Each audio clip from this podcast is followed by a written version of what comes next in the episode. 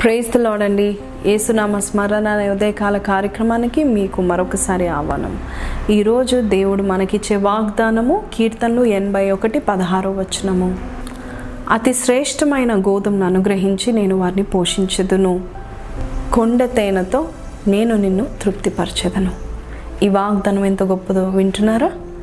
పోషించదను తృప్తిపరచెదను అనే మాట ఈ వాగ్దానంలో కనబడుతుంది. అతి శ్రేష్టమైన గోధుమలతో నేను నేను పోషిస్తానని దేవుడు చెప్తున్నాడు.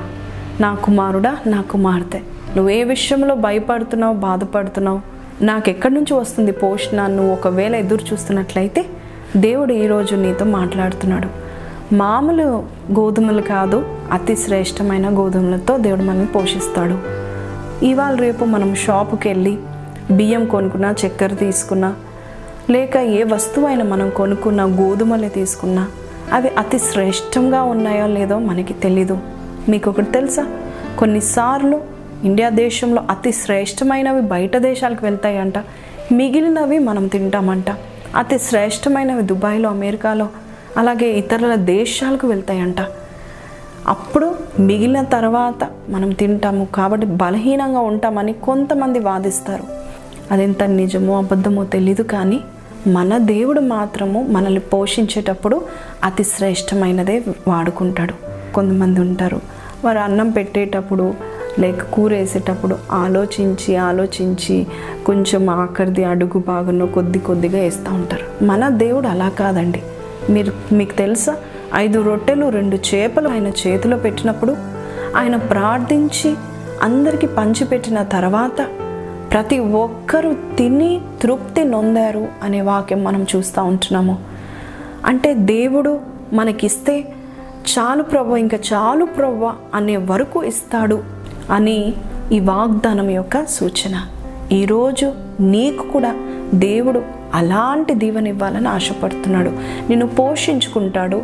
నీకు తృప్తి పొందేంత వరకు ఇంకా చాలు ప్రభ ఇక చాలు ప్రభ అనేంత వరకు దేవుడు నీకు దీవెన అనుగ్రహిస్తాడని దేవుడు చెప్తున్నాడు. ఇంకా చెప్పాలంటే వారు తృప్తిగా తినడమే కాదండి మిగిలిన రొట్టెలు మిగిలిన చేపలు వాళ్ళు సేకరించినట్టుగా పన్నెండు గంపలైనట్టుగా మనం చూస్తున్నాము.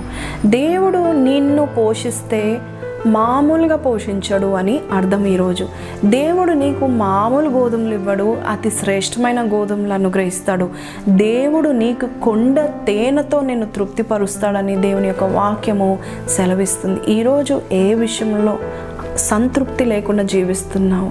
అసంతృప్తితో బాధతో చాలీ చాలని జీవితంలో నువ్వు ఉంటున్నావు. ఆ దేవుని వైపు నువ్వు చూస్తావా? విశ్వసిస్తావా? ఆయన నీ పోషకుడు అని నువ్వు గుర్తుపడుతున్నట్లయితే అబ్రహాం వలె సమస్తము వదులుకొని దేవుని యొద్దకు వస్తావు. దావీదు వలె ఆయనని ఆనుకొని జీవిస్తావు. నన్ను దీవించేవాడు నీవే నాయన. నన్ను పోషించేవాడవు నీవే.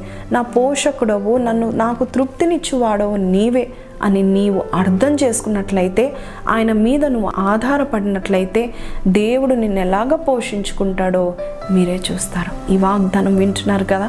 ఏ విషయంలో మీరు అసంతృప్తిగా ఉన్న ఈరోజు ఆ దేవ దేవుని దగ్గరికి నువ్వు వచ్చి ప్రభా నీవు నన్ను పోషించవా? నీవు నా జీవితానికి తృప్తినివ్వవా? అని నువ్వు అడిగినట్లయితే ఆనాడు కానాన్ వివాహములో అతి శ్రేష్టమైన ద్రాక్షారసం ఇచ్చిన ఏసయ్య ఆ తర్వాత ఐదు రొట్టెలు రెండు చేపలతో మరి స్టార్ట్ చేసి అనేకులకు పంచిపెట్టి వారు తృప్తిగా తినే వరకు వేచున్న ఏసయ్య మిగిలేంత వరకు పన్నెండు గంపలు మిగిలేంత వరకు దేవుడు దీవించాడంటే నీ జీవితంలో కూడా పన్నెండు నెలలు తృప్తిగా సంతోషంగా పోషింపబడతావని దేవుడు చెప్తున్నాడు.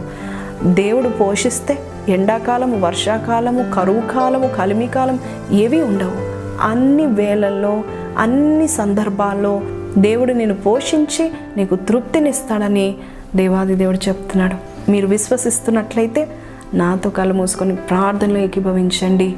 మిమ్మల్ని ఆయన పోషించడానికి ఇష్టపడుతున్నాడు. ప్రార్థన చేసుకుందామా? మహోన్నతుడగు తండ్రి పరిశుద్ధమైన ఏసయ మా పోషకుడా మాకు తృప్తిని అనుగ్రహించు తండ్రి. నీవు మా చేతిలో పెట్టే ఆ మూటలను మేము విప్పినట్లయితే మాకు తృప్తి. అలాగే ప్రభ అబ్రహామును పోషించావు.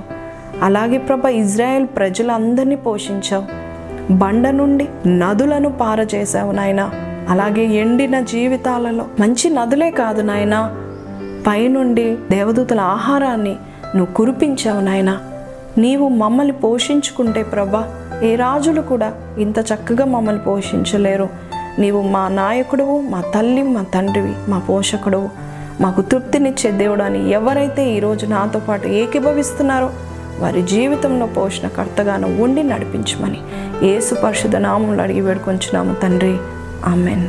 ప్రైజ్ లాడండి చక్కని వాగ్దానం మనం వింటున్నాము రోజు. ఈ మాటలు నాతో మాట్లాడుతున్నాయి. నాకు బలాన్ని శక్తిని ధైర్యాన్ని ఇస్తున్నాయి అన్నట్లయితే దేవుడు నాతో మాట్లాడి తన వాగ్దానాన్ని ఇస్తున్నాడు అన్నట్లయితే ప్రతిరోజు వీక్షించండి ప్రతిరోజు మీతో మాట్లాడతాడు. అలాగే లైక్ షేర్ సబ్స్క్రైబ్ చేయడం మర్చిపోకండి. ప్రతిరోజు మీరు వినాలి. ఏ రోజుకి ఏ వాకు మనకు అవసరమో మనకు తెలీదు కానీ దేవునికి తెలుసు. ఆయన వాకుతో మనము ప్రతి దినం స్టార్ట్ చేస్తే ఎంతో ధైర్యం ఎంతో బలము ఎంతో జ్ఞానాన్ని దేవుడిచ్చి మనల్ని నడిపిస్తున్నాడు. సంతోషంగా ఈ దినాన్ని స్టార్ట్ చేయండి. అలాగే షేర్ చేసి సేవలో పాలు పొందుకునండి. మళ్ళీ రేపు కలుద్దాం. అంతవరకు సెలవు. God bless you.